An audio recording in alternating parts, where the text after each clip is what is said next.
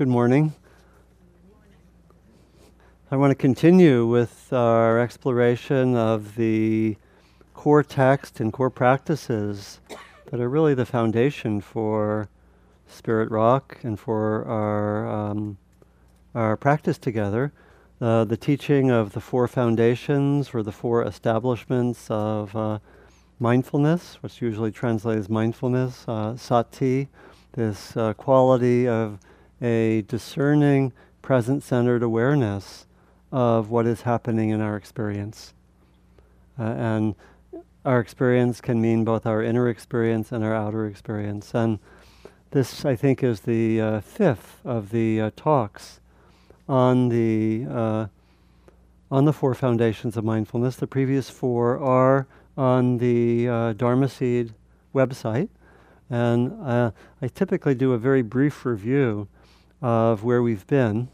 Uh, today, I want to particularly focus on the third foundation of mindfulness, but with a significant uh, review of the second foundation, uh, which we looked at last time. So, uh, briefly, the, the four foundations give these very, very central practices, which are uh, so crucial, I believe, uh, for our having this practice be efficacious for our well being, for our freedom, for our greater uh, clarity of mind, for our ability to have wise responses to whatever happens in our lives. And it's uh, wonderful that there's actually a distinction into four ways of practicing mindfulness. I imagine we could add further ways, but these were the four that were pointed out particularly, you know, almost 2,600 years ago by the historical Buddha.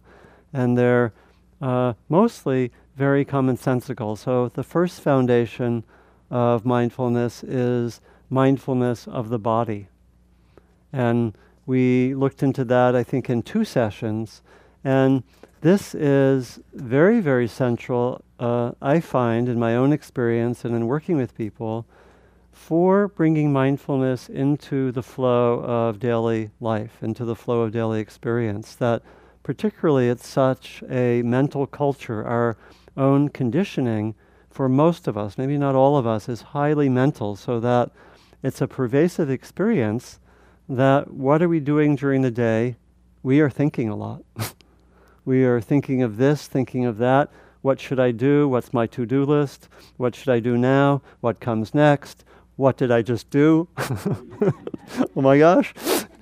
Uh, oh my gosh, what will happen? Oh, look at that. You know, and just this perpetual thinking. Again, the, the Thai teacher, uh, Buddhadasa, asked for his view of Western civilization, said, lost in thought. and again, there, it's not to say that's uh, simply negative, That uh, would be uh, very one sided. Obviously, there are a lot of virtues to our thinking process. We can uh, often plan well, do things well, finish our to-do list on a good day, and so forth. And um, and yet, the uh, ability to be present and to see what's happening in our experience is harder in a culture which emphasizes thinking so much. It's simply the way it is. I think that's certainly probably for most of our experience, and that's why when we meditate, one of the breakthrough experiences that we may have initially in our meditation is we, in a sense, uh, calm the thinking process and open more to our senses and to, uh, you know, and to our emotions. And that w- was certainly my experience in first uh, meditating, that I could actually be with the body uh, in a way that I had almost never experienced. I could be with body sensations, I could be with my senses when there was a sunset, to be with a tree, to be with a flower, and could really open to the various senses without being dominated by thinking, without, uh, as in my previous experience, being with a sunset and thinking about what I would do tomorrow, which uh, once I saw that experience, I said, I haven't really experienced sunsets very, uh, very fully. You know, there's some sadness there and so forth. But our practice with the breath, with the body, is very much uh, an essential training, especially in this culture, to have a way to break the monopoly of the automatic mind. which is so strong for many of us. Um, again, not for all of us and not for all of us all the time, but very pervasive in, um, in this culture. And so the, the mindfulness of the body, uh, especially in that context, plays a really crucial role and could be an emphasis that we might have for a whole year or for many weeks to really say, I'm just going to strengthen mindfulness of the body. And in the uh, text itself, which, which I gave out uh, several weeks ago, there are 14 different practices for mindfulness of the body. We tend to emphasize three of them. We tend to emphasize mindfulness of the breath, which is our standard meditation technique, and we emphasize mindfulness in different postures, mindfulness in uh, sitting, standing, walking, and lying, just to be able to be aware uh, in those postures, and then mindfulness in different activities. Can I be aware of the body when I'm walking? Can I be aware of my body experience when I'm washing the dishes, when I'm eating, and so forth? And those are those are the main practices offered uh, generally through the first foundation. And again, it could be a very valuable use of our practice to say, this is really important. I want to focus on this for, for quite a while. I think for myself, it was such a primary theme initially. I did focus on it a lot, and in retreats, it was a very strong focus when I was initially practicing. And later, I also had a period where I focused for about two years almost entirely on mindfulness of the body. You know, that was, you know, I didn't even focus on the breath. I just focused actually on awareness of the whole body in my meditation and in daily life. And that was very beneficial and really helps to have the body be present in the midst of activities, including action and interaction, including speaking. That is possible, and we've emphasized this sometimes when we've looked at speech. It's possible to have both inner awareness and outer awareness at the same time. It's not a, not a beginning practice, but it's possible. When the mindfulness gets well established, we can start having an inner mindfulness at the same time that we're interacting with others.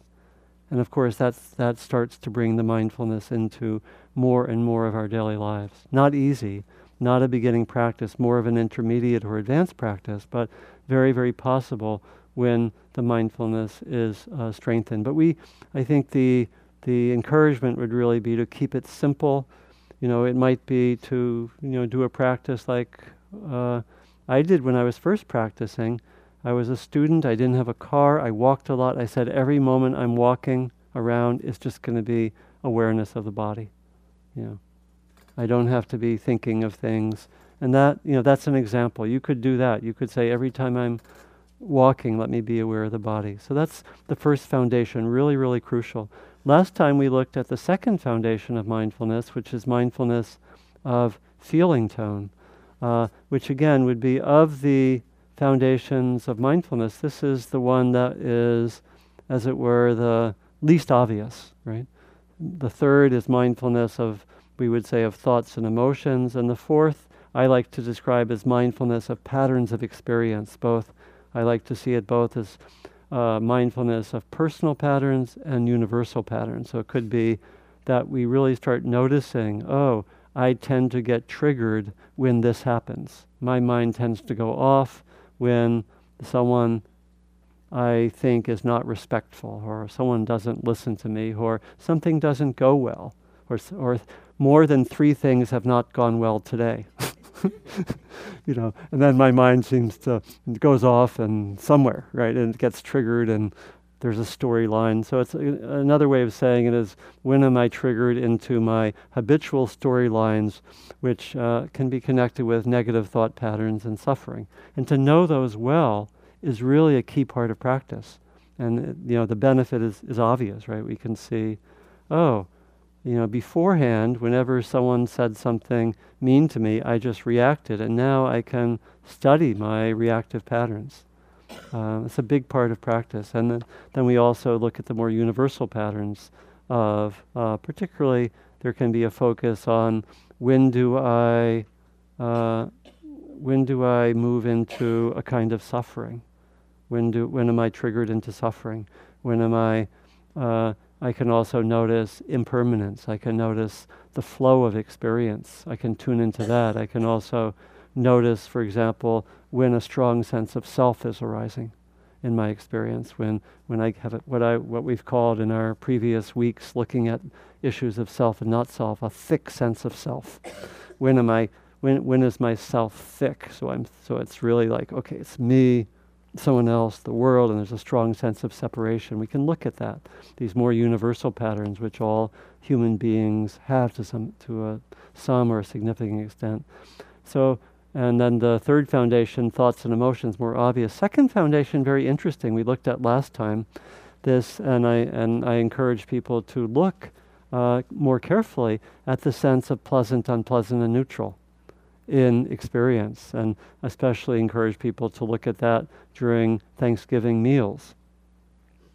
How many people checked out the pleasant experiences or possibly unpleasant experiences so associated with meals and Thanksgiving. So we can we can come back together and, and talk some. So very uh, very interesting practice. This um, core practice, which is related to that teaching that I so often like to give, the teaching of the two arrows. Remember, which is the teaching that says that uh, it's the Buddha saying, uh, how does a uh, practitioner differ from a non practitioner in terms of relating to the unpleasant experiences. We all have unpleasant experiences, and the Buddha calls this the first arrow. We're all shot at times by an arrow, which could be unpleasant body sensations, unpleasant thoughts, unpleasant emotions, not treated fairly, difficult relationships, etc. We all have a certain amount of unpleasant experiences. And the Buddha asked, How does a practitioner differ from a non practitioner? And he says, A non practitioner, because of the presence of the first arrow, will tend to shoot a second arrow. And we could say either at oneself or another. So that would be when there's uh, unpleasant sensation in the body, we will tend, if we're not mindful, we will tend to react compulsively, contract uh, often, or to try to make it go away. Again, some of that has a biological basis and survival value, pulling away from the flame and so forth, but some of it is not helpful. Quite a bit of it is not helpful. And again, one of the examples that I bring out a lot is, is that uh, in when someone has pain in the body and there's a contraction, and there, let's say there's chronic pain, that contraction can become uh, actually much, much greater in terms of causing pain than the original stimulus. Doctors say 80%, maybe more, of what patients experience as physical pain is more the second arrow. It's the reaction, it's the tensing, it's the contraction. Not to mention the way that leads to the second arrow manifesting through emotions, negative stories, and so forth, right? We can see how that second arrow is shot in a difficult interpersonal interaction where we uh, have something difficult happen and I blame myself, I blame the other, I tell a story, I, you know, the relationship is frozen, contracted for the next two weeks, right? That that's the second arrow, or the second arrow is also uh, what happens in so many conflicts. I have a painful experience, and I want to, and I unconsciously react as if I could cause you a painful experience, as if that would defend myself or make it better. And again, this is the dynamic behind most conflicts in the world. We have received pain, we will inflict pain on you. As if that would make it stop, right? And there's a certain delusion there because, of course, the cycles continue. We can see that very clearly in certain interpersonal relationships or in certain conflicts at different parts of the world, you know the conflicts just continue, particularly if there's some, you know, some degree of balance of the ability to inflict pain.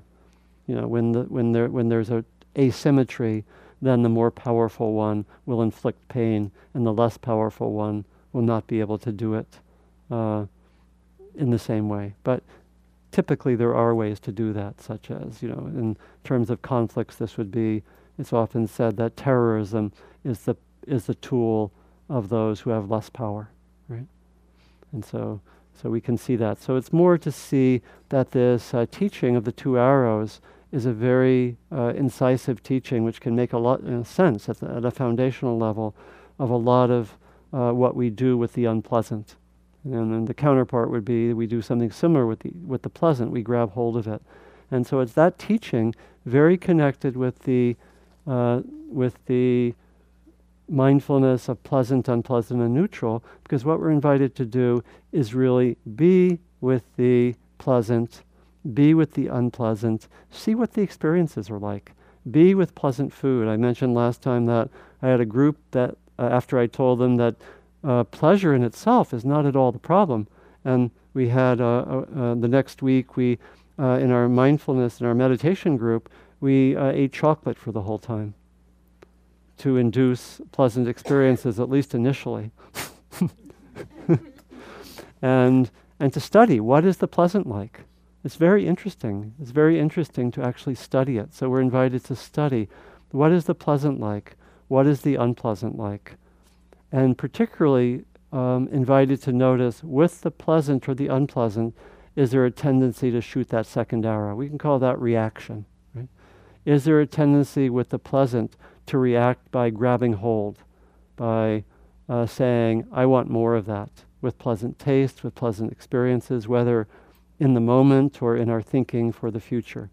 Again, the teaching is that this is particularly crucial because when we're not attentive, we will uh, grab hold when there's the pleasant, we will push away the unpleasant compulsively and unconsciously. And with the neutral, because it doesn't seem to have either some payoff or some danger, we'll just space out. That's the teaching. And so it's a very, very crucial teaching, and we invited us several ways of working with it you know, particularly to look for strong experiences of the pleasant or unpleasant, and to really notice, you know, to notice what the experiences of pleasant or unpleasant, and to also see if there tends to be some reaction, something happens. Where does our mind go, particularly with the strongly pleasant or strongly unpleasant? So, very fundamental teaching, uh, very powerful teaching, and very related, I think, to the um, to the third foundation of mindfulness, which I want to introduce today and invite us to practice some in the next week. And then I'm, I'm going to come back to it also next week. And I'm going to, you know, um, next week I'll continue with the third foundation, but also have room for us to talk about the second foundation. I think they're quite related. They're, they're closely connected because often when we have uh, pleasant or unpleasant experiences, it will uh, tend to trigger thoughts and emotions which then go in their own uh, direction. So let me uh, let me talk then about the third foundation, and then we'll open up uh, discussion just to see some of what we have personally explored uh, over Thanksgiving weekend. okay, so um, the third foundation uh, requires some degree of cultural translation from the text. I'll come back to the text in a moment. Uh, we typically teach the uh, third foundation of mindfulness at Spirit Rock and at uh, related centers. We typically teach the third foundation of, of mindfulness as mindfulness of thoughts and emotions.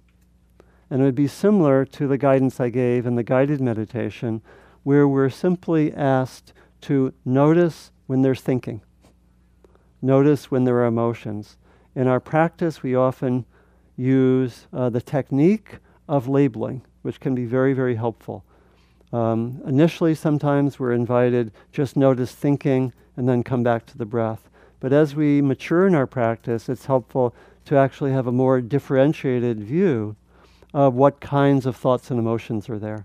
And this starts to help a lot with seeing patterns, seeing larger patterns. So we're invited to uh, have a set of labels, uh, not huge, but, but, could be five or six or seven, of the, mo- of the most predominant experiences of thinking and of the most predominant experiences of emotion. So we might, again, have a very uh, short or brief set of labels, such as planning, remembering, fantasizing, and there may be some of what might be our personal top five uh, themes or more personal areas of thinking that we return to. It could be uh, this issue, you know, financial issue, or you know, health issue, or uh, you know, uh, could be a relationship issue, uh, or whatever. There might be uh, ones that we keep coming back to, and it's good to have a label for that, you know, like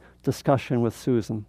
Okay, and my, my, you know, I notice that happening. I say discussion with Susan, and then usually that would lead the uh, thought to pass, and then I'd come back to the breath. And so, similarly, we might have a, a small set of labels for basic emotions, sadness, happiness, joy, uh, anger, fear, anxiety, whatever, you know. And again, we might particularly focus on the most common ones. Um, with emotions, we sometimes would notice that they're there. Sometimes they would just pass, but emotions tend to stick around a little bit longer. And of course, emotions and thoughts are, are related, are connected. We, the emotions are often connected with stories, with thinking, with concepts, and so forth. And so we would sometimes be with an emotion, and for example, we might have had a really difficult interaction. There might be anger when I sit.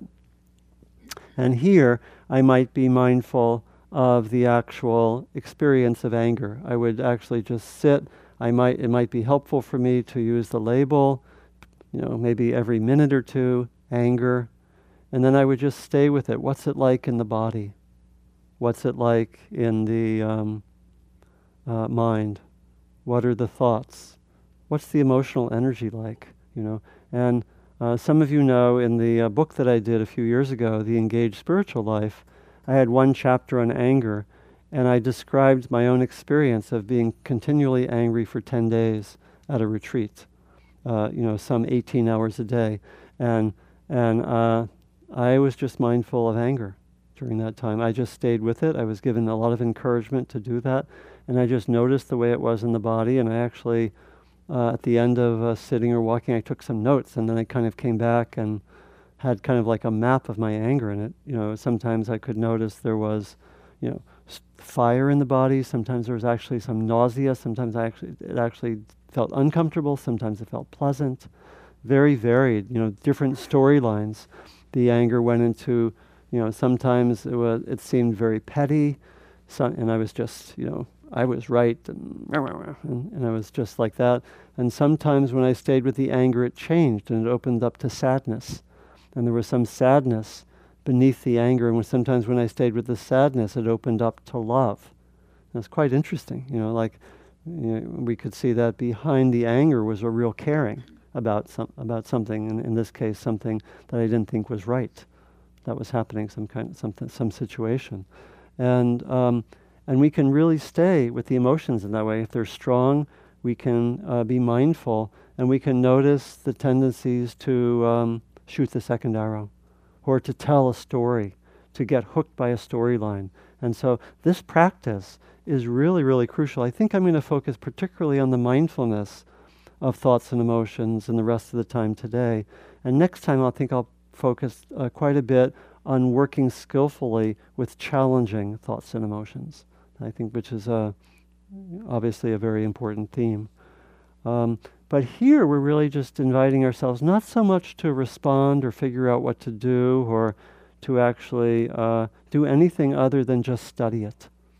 And that has tremendous value just to see. In some sense, for particularly uh, difficult thoughts and emotions, but probably for most thoughts and emotions, we've never studied them before. It's really interesting. I had never looked at anger. Mostly, anger is a what? Uh, a trigger for action, right? either to, you know, depending on our conditioning, it could be to, okay, I will definitely go into blaming mode and stay there. Okay, that's, okay, that's, that's anger. Anger leads to blaming, and I will just go there. It could be blaming myself or um, uh, blaming, blaming another.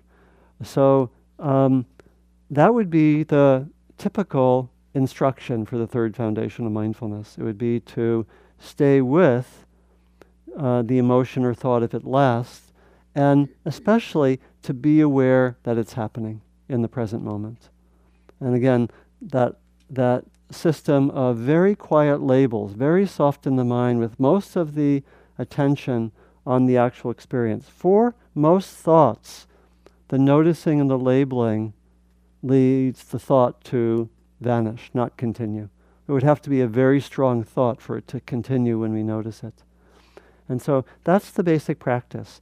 The um, I want to say uh, give some account of the of the actual text, and so I think I'll just read briefly, and if you want to follow along, the text of the third foundation of mindfulness, and I, will give some account of what's there because it fills it out in certain ways that I think um, deepen our sense of how to practice with the third foundation, uh, deepen in relationship to that initial sense of instru- set of instructions, which are very, very good for taking us quite deeply, right? Just what I said er, just now. Very, you know, very simple, straightforward, but can really take us. That was my, probably my main guidance for working with thoughts and emotions for years and years.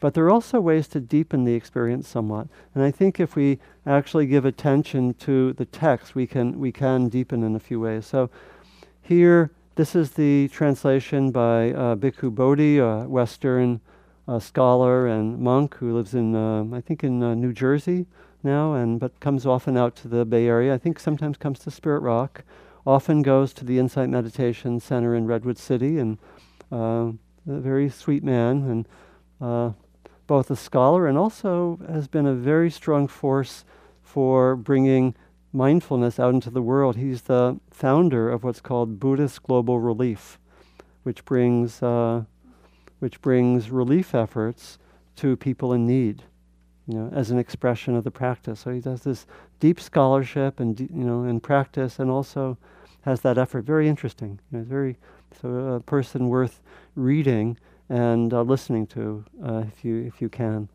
so this is his translation. And how bhikkhus, bhikkhus is the word for, for monk. We could just translate this as practitioner. How practitioners does a practitioner abide contemplating mind as mind? And I'll uh, maybe I'll I'll give a gloss as I go through this, um, because mind here is a translation of chitta, uh, which is a word that actually uh, covers both uh, thought and emotion. And I would prefer a different translation. Uh, I would prefer, because mind often in Western culture is separated from heart or emotion. And so I would, pref- since this, the connotation here covers thoughts and emotions, I would prefer something that communicated that, something like mind and heart. When I if I would translate it, I would do something like that. But when you read mind, understand that it's not just meaning what we in Western culture would call the mental. So we see we have to do quite a bit of cultural translation here. In the Asian languages, there's actually no word for emotion. It's a different, uh, as it were, analysis of experience. Uh, it's similar. There, there, the primary cut is between the body and what's called chitta, translated here as mind, which we would translate as uh, mind and emotion. So there, in, in the Asian languages, the cut is into two kinds of experiences, bodily experiences and chitta experiences, which means thoughts and emotions. We sometimes make just that cut into two, but generally dating from, certainly from the Greeks you know, 2,500 years ago, there's more of a division into three types of experiences body, emotion, and thought. And that tends to be the Western cultural distinction. And so we have to do translation here. That's why I was just saying what I was saying. It's quite interesting. And uh, it's also interesting. I don't know, you know, it's interesting because the studies of the brain uh, have a division into three. I don't, I'm not wanting to say that that means, okay, the Western view is right. but the, the, the view of the three parts of the brain are in, you know, in the, the reptile brain, more connected with the body, the limbic system, more connected with emotion, and the neocortex, more connected with the mind. Interesting, right? I'm not going to go so much into those correlations, but uh, in any case, we have to, in reading this text, know that they're not using the same general conceptual system as we are. And so when you read mind, uh, understand thought and emotion. That would be my suggestion. Here, a practitioner understands uh, mind, or mind and heart, affected by lust. And here, it's really the word is raga. It, it could be greed, desire, lust. Is, I think that's, a, again, I would translate a little differently because lust often has sexual connotations. And the connotations here are with any kind of wanting.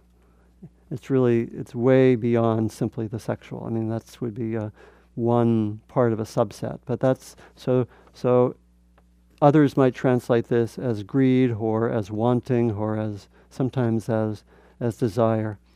Um, but I'll, I'll, just continue reading this. Um, here, a practitioner understands mind affected by lust as mind affected by lust, mind unaffected by lust as mind unaffected by lust. He understands mind affected by hate as mind affected by hate, and mind unaffected by hate as mind unaffected by hate. He understands mind affected by delusion as mind affected by delusion, and mind unaffected by delusion as mind unaffected by delusion. He understands contracted mind as contracted mind and distracted mind as distracted mind. He understands exalted mind as exalted mind and unexalted mind as unexalted mind. He understands surpassed mind as surpassed mind and unsurpassed mind as unsurpassed mind. He understands concentrated mind as concentrated mind and unconcentrated mind as unconcentrated mind. He understands liberated mind as liberated mind and unliberated mind as unliberated mind. And I, I won't go into the second paragraph, but just to say that what we have here are actually uh, three sets of instructions.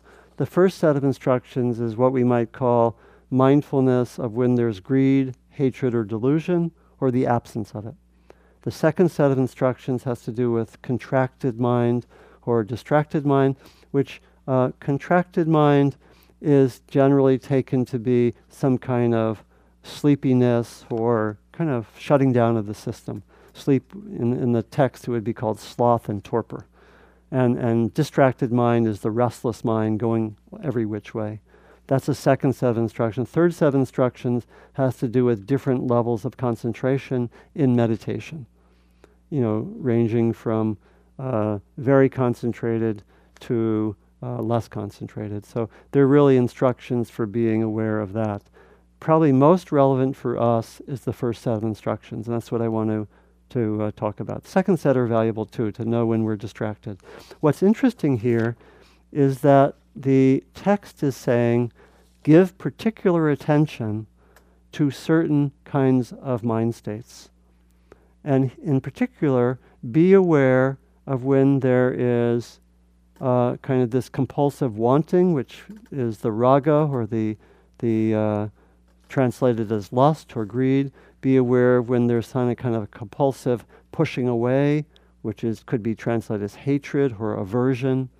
Uh, hatred is a little strong. It's not not always that, but some kind of strong pushing away of something through hatred, through anger, through could be through um, different kinds of thoughts. And then the third is delusion. It's the not knowing what's there in experience. And what's interesting here is that we're being asked to particularly look out for these three. And can you see the connection with the practice of feeling tone? Remember the practice of feeling tone? It's saying, watch for pleasant, because where there's not mindfulness, pleasant will trigger greed or wanting. That's, and then that will, as it were, take us away, right? And where there is um, unpleasant and we're not attentive to it, the, un, the unpleasant will trigger a kind of compulsive pushing away. That's, that's why we want to study pleasant and unpleasant. And so here it's saying more or less, okay, look out for what happens if you didn't notice pleasant and unpleasant so well. and maybe these thoughts, these greedy thoughts or emotions, or these really aversive thoughts are taking charge in your mind.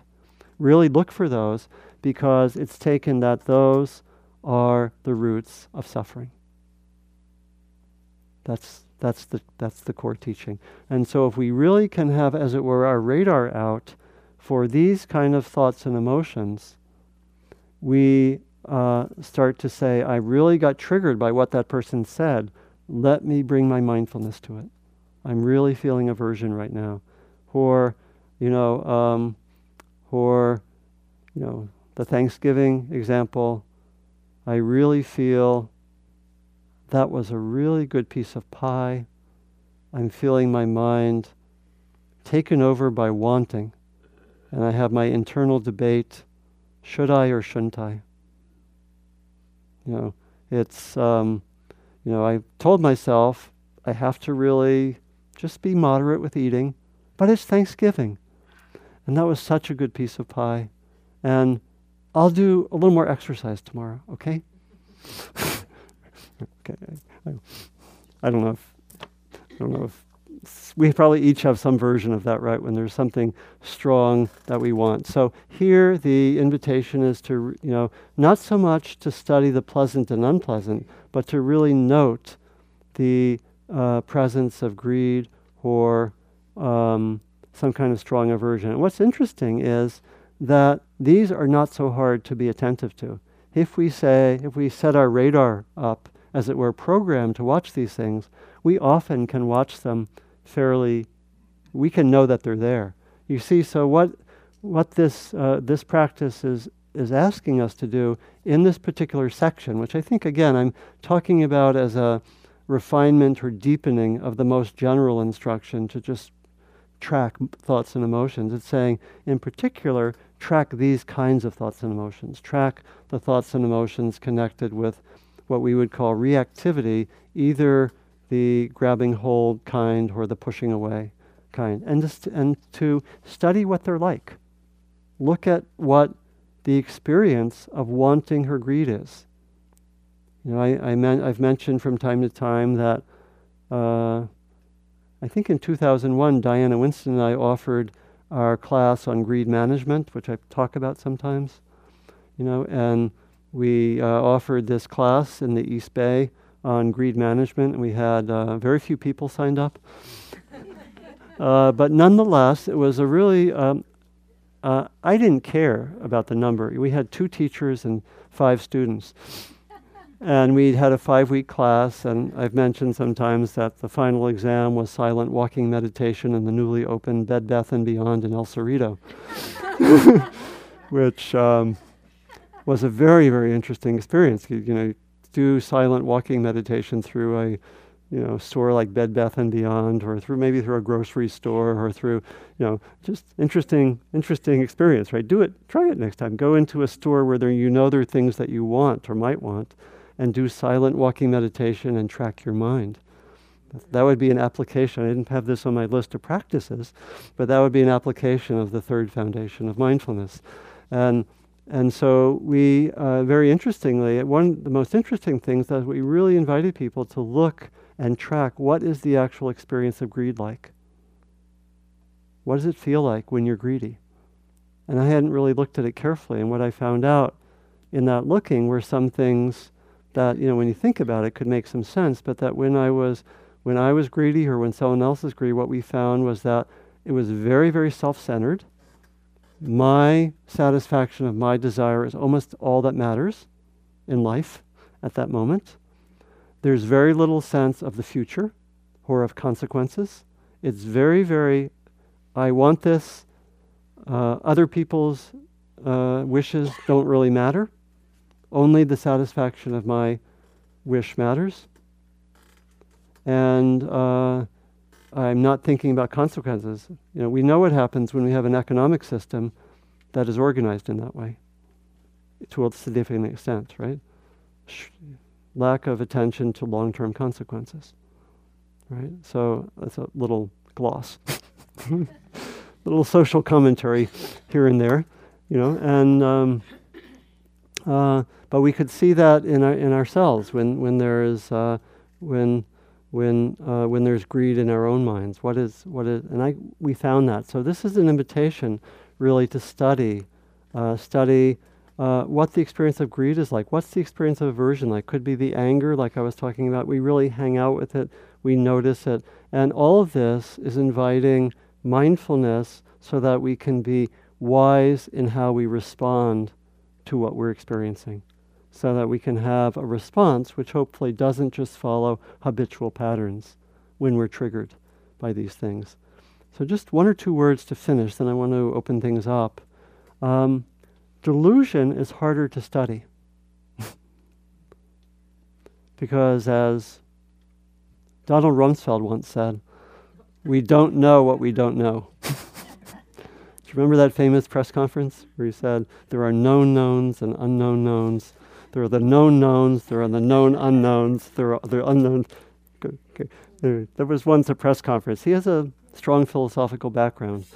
So, anyway, but um, I won't go further. I want to get further into that commentary. But he, there was a press conference once where he talked like that. He was you know, it was all re- uh, basically a reference to talk about how the policy was good about weapons of mass destruction, which were not yet found, but which actually the fact that we haven't found them doesn't mean they don't exist. Okay, so anyway, um, so he was. um, hmm, I'm not sure why that's coming up, but um, in any case, delusion is harder to harder to study in the present moment because often delusion is not knowing that we don't know. It's interesting, right? Sometimes you, you know, one way that we can, one aspect of delusion is when we just feel confused. That we can study. We can know I feel confused. But certain kinds of delusion are more unconscious and more subtle. So it's a little harder to study. So this foundation of mindfulness is saying, uh, with this first set of instructions, and I'm, I'll go into the second and third next time, uh, in addition to talking particularly about chal- how to work skillfully with challenging thoughts and emotions. But um, here we're really asked to give special attention to those reactive tendencies to really want in a strong way, to push away in a strong way, or delusion. Interestingly, I'll close with this, we're also asked to know when they're absent. And that's very interesting. When is there a lack of greed? And we might say there might be contentment, or there might be generosity, or there just might be uh, an evenness, a balance. We're also we're not just asked to focus on the problematic states, but we're also asked to focus on the beautiful states or their opposites. On and to know this, and this is actually a subtle practice. It's actually to tune in to all those parts of the day where we're actually pretty balanced and we are relatively free. We tend uh, so much to focus on the negative, right? Or to focus on the problems. And this practice is actually say, be aware when there is not greed. Be aware when there's not hatred. It could be that there is a basic, simple caring or kindness, or a basic, there could be love, whatever there might be and be aware when there's not delusion. And this is a very interesting practice because it actually helps us tune in to how much we're actually present and awake. And in some sense, in those moments at least, might have a significant amount of freedom. It's tuning in to the part to the way that we're actually maybe a lot freer and better off than we sometimes think. Because we, we do focus so much, not all of us, but many of us, uh, I think this is certainly my condition. We tend to focus on the problems. And this is an invitation to focus also on where there's actually beautiful states, awakened states, and become more aware that they're there. And so I would say, just in closing, that we have the sheet that's one of the handouts, which lists quite a number of ways to practice. I think there are 13 ways to practice uh, that are listed, but just take one or two of them for the next week. Or it could just be the general practice. I'm just going to look at, I'm going to really study thoughts and emotions in my meditations in daily life and really try to know particularly the ones that are the most prominent. What are my top five? And really track them when they come up. That would be a great way to practice. Really notice what's there, give a special emphasis to that. Could also give a special emphasis to noticing when there's greed, hatred, or delusion any of those in experience and really you know could start out at the beginning of the day say i want to really attend to this during during my day when when these experiences become strong and have my radar up for them you know and then when they come just study them again this is we're here we're, we're just focusing on mindfulness not so much on what's a skillful response or what should I do, or what should I say to this person. We're not doing that. We're just saying, let me track it, be aware of it, study it. That has its own rewards. And, and so and then we can, and maybe a third practice might be, if this interests you, to really try to notice when they're the opposites of those states, when there's actually what's called in the text non greed or generosity or um, uh, contentment, you know, which is, I think, a lot of our day. You know, we're just relatively content, I, I imagine. And to really notice, oh, I'm content. Let me just feel what that's like. Oh, contentment. you know, and it really can change one's view sometimes of experience. Again, uh, probably how many of us tend to focus on the negative? Anyone? okay, okay. I hope by that question I wasn't focusing on the negative too much. okay. Okay. So, um, we have some. My suggestion is just take one practice, maybe two. Just take one that appeals to you and focus on it during the week. And then we'll come back and continue with this. And if you feel drawn to continue with the practice of feeling tone, that would also be fine. To really focus on that. They're all wonderful practices, and ideally, they could. This could, you know, if if we were, I don't know, if we were a, you know, a, if we were doing a six-month retreat, we could focus on each of these foundations of mindfulness for a month each, and it would be profitable and helpful. Let's just sit for a moment, then we'll talk together.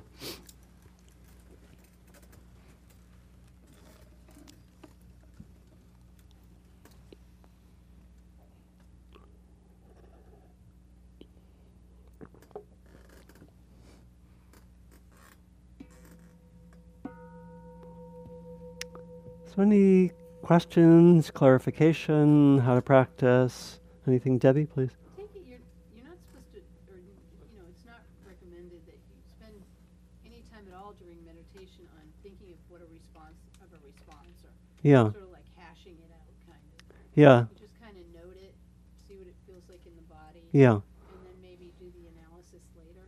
Yeah, the question is about uh, is it recommended in meditation to contemplate one's response, let's say when one's triggered or something like that? Or is it, m- is it better to maybe do that later and mostly focus on what the experience is in the body, the mind, and so forth? Yeah, that, you, you're right. Uh, that, that it can be very helpful to contemplate a response. It's very natural, of course, to do that in the meditation, but it's helpful to have the discipline to really just stay with the experience because that helps us go more deeply. And you know, we may, if we instantly start thought thinking of a response, it might be more superficial.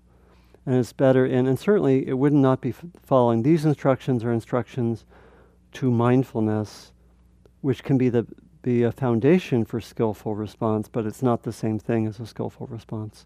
And that's what I'm going to focus on more next time. I'm, I think it's important to divide them and to really have time when we're just mindful. So this is this is challenging sometimes because we want to, of course, resolve issues. But so if you can, just stay with the mindfulness and say, you know, you notice something, a difficult situation, and just say, okay, what's it feel like? What's my mind doing? Let me just stay with, uh, if I'm having aversion, let me, okay, what's that like? Let me just stay with that. And, uh, you know, again, one instruction I didn't give is we can also watch things come and go. It's very interesting. You know, I mentioned this, I think, last time with feeling tone, to actually see how things which are really compelling, if we stay with them enough, they will pass. You know, prob- I'm sure we've all noticed that. You know, you notice something, I really want this, I really want this, and for whatever reason you don't act on it, and then at a certain point, I'm not sure I really want this. right? Anyone, anyone notice that? I think it's just common experience, right? So, okay, please, uh, Nancy. I have a question about the relationship between feeling tone and judgment. Yeah, Um, I think last week you talked about the fact that, using the Mantovani example, Yeah. experiences do not contain the feeling tone. Yeah. The feeling tone comes from our reactions. Yeah. experience. And I'm wondering if it's possible to suspend the judgment and then, and, and in that way, break the chain of feeling tone, emotion, reaction, consequence. hmm So if you can just experience experiences purely yeah, without attaching a feeling tone to them, is that a way out of that pattern, my, my pattern of Yeah. reactivity. Yeah, so the, the question is uh, how to work with a pattern of reactivity. Might it be helpful to uh, just in some way experience um, whatever the experience is uh, without even having the feeling tone present? In, in, in a sense, uh, experience almost everything as neutral. And, that, and the, the, the suggestion was that there can be some kind of implicit or explicit uh, judgment, maybe evaluation, that is contained with the feeling tone, right? Is that more or less the question? And it's an interesting question. In the teachings, I think feeling tone is taken to be a primitive level, which is a kind of a given. And so there's actually not room for uh, practice in a way which would eliminate the feeling tone. And as I mentioned, pleasant or unpleasant feeling tone is not taken to be a, a problem per se, it's what we do with it. Uh, another thing would be I mean, even though feeling tone doesn't necessarily uh, cause, or let's say a given experience or a given object or content doesn't necessarily get associated with pleasant or unpleasant, there are a lot of them that are highly correlated, right? Such as an injury, right? I mean, uh, music or food, there is there's more variability. An injury or you know certain experiences in the body would have less variability. I mean, again, uh, how much it's, uh, how intense it is might be a matter of internal factors. So I think there are always internal factors which are going to influence it, but uh, and I, I, think that no experience, no object in itself necessarily leads to a certain feeling tone, but there's some that if we, you know, if, if everyone pinches your thumb, you know, around your joint for one minute, for most of us it would be unpleasant after a while, you know. Um, so, but that that's that's not really the main point you're making. It's really, can we, in some sense, uh, if we eliminate a certain uh, uh, judgment or idea about what we're experiencing, might that change the experience? I think that's right. We, that, that we can do. So I think actually feeling tones may change in their intensity as we notice what's triggered by the feeling tone. So the example I gave last time, one example I gave was when I was young, uh, I didn't like to eat eggs. The sight of eggs triggered unpleasant feeling tone and quite a few ideas. and over the years, those ideas lessened to the point where when I was an adult, I was willing to eat eggs, right? And the feeling tone, the experience of the feeling tone changed actually. And it wasn't so unpleasant, right? So, so I think that that points to a way that if we actually study the triggering, um, uh, sometimes the thoughts will shift. You know, particularly, you know, some obvious examples. If I, again, similar to the the example of egg, if I have an association with a person that's very unpleasant because I haven't resolved some conflict I have with that person, and then I actually work on that conflict, the feeling tone with the person may, may shift, right? Right, and so I think that's that to me is actually one one thing that your question's pointing to, that the that when we actually look to the ideas connected with feeling tone, and look at them or work with them in some way, that may really lead to a very different experience of feeling tone, which I think that's is getting at somewhat what you were talking about. And uh, and if we had no ideas about anything, uh, we might experience things in a different way. Yeah. Anything else? Maybe uh, last one, I think, and then we'll. This is kind of a sidebar. A sidebar. I'm curious. Yeah. Yeah. have no word for emotion? Is that currently the case? Uh, let's see. The question is: uh, Is there no current word for emotion? Uh, I don't. I don't. You know, I'm not an expert on contemporary Asian linguistics. oh shucks. okay, maybe next week I'll work on that. uh, I know in the in the languages of the text And in general usage, there is that different way of um, organizing experience, you know, so that, you know, I remember hearing uh, Larry Yang um, talk about his father, who I think, I don't know if he was born in China, but he was, uh, he really came out of more of a uh, Chinese, certainly a more, way more of a culture, a Chinese cultural set. And he would say when he was, when he was thinking, I think that this is true, and he would, he would touch his heart, right? And that's quite common in, you know, in, a number of Asian cultures. And it's, there's something like more of a sense of heart mind right? Or like, where is the location of your thinking? If you asked uh, many Asian people, they would point to their heart, and that was what Larry's father's example pointed to. Again, I don't think it's one's right or wrong; it's different, but we have to do cultural translation because we don't organize things like that. I mean, some of us might, some of us might really have. Uh, I think we're maybe moving in that direction because I, I do know a lot of the scholarship about emotions from the last 30 years. I do know that literature. And in that literature, there's been a, a, strong emphasis on the way that thoughts and emotions are connected. In the mainstream culture, we often have the sense that thoughts and emotions are disconnected, right? That, um, you know, that, uh, um, uh, you know, that it's possible to have unemotional thinking, or that, you know, when I'm taken over by emotion, it's just raw emotion, right? And we have that, especially in terms of certain um, philosophers or cultural expressions, there's often been a view that uh, the cognitive and the emotional are, are separate.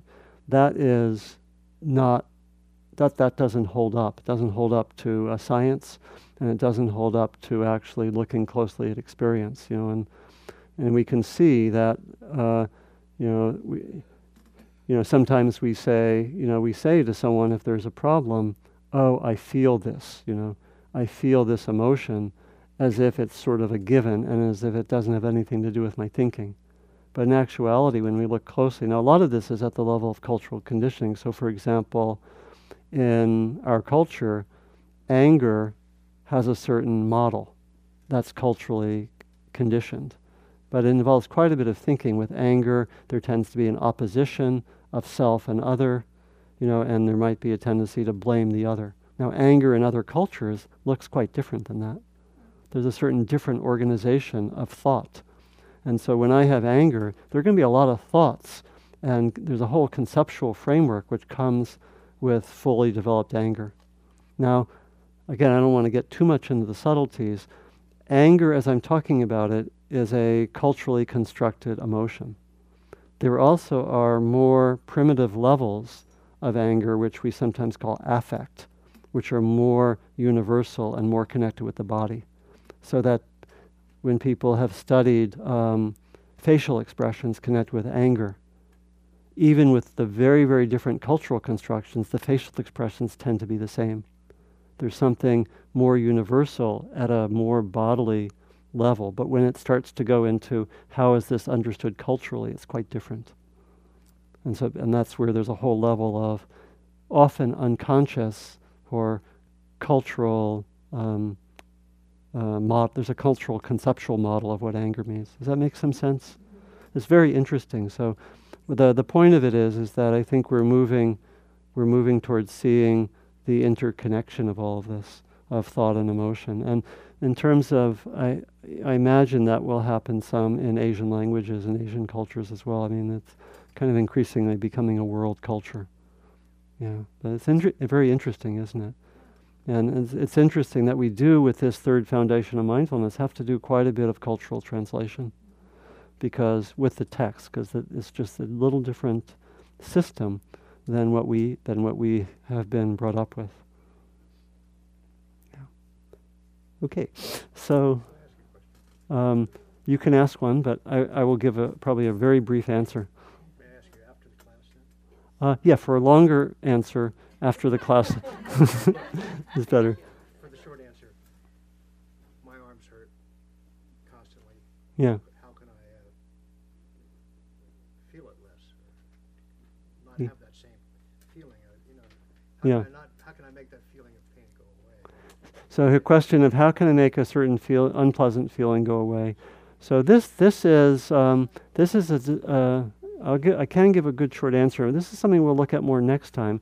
This is the distinction between how can I be mindful of the experience and what's a skillful response. Those are different. A skillful response might be to be mindful some, and if you if it's very clear, your wisdom totally tells you, and this would be the case in many situations, it's good to try to lessen the pain, then uh, you could do that in a variety of ways. Yeah, but that would be that would be more from the perspective of, of what's wise, and that's distinct from can I be mindful and notice both what it's like. Maybe you've done that enough already, but uh, you might do that, and to notice what kind of thoughts are triggered by the situation. What, where do I go with that? And maybe you've done that enough, and you're ready to act. But uh, but that we would distinguish those two uh, those two areas. Yeah. So um, let's just sit for a moment and invite your intention for how you may work with thoughts and emotions, or if you wish, with uh, feeling tone in the next week. And we'll really come back with these themes and bring in bring in a few further uh, aspects, but we'll invite you to stay with this. So, what's what's your intention for the next next week?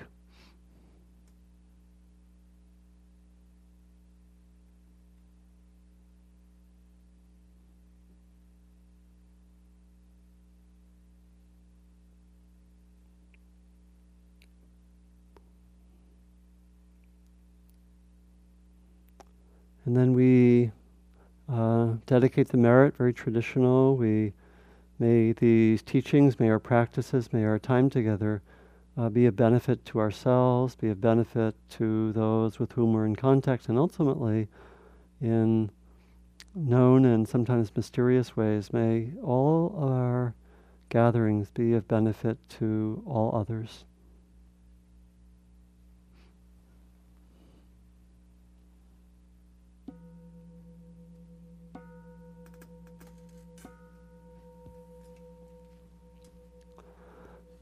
So thank you for your kind attention. I hope there was a pleasant feeling tone for a good part of the. Thank you for listening. To learn how you can support the teachers and Dharma Seed, please visit dharmaseed.org slash donate.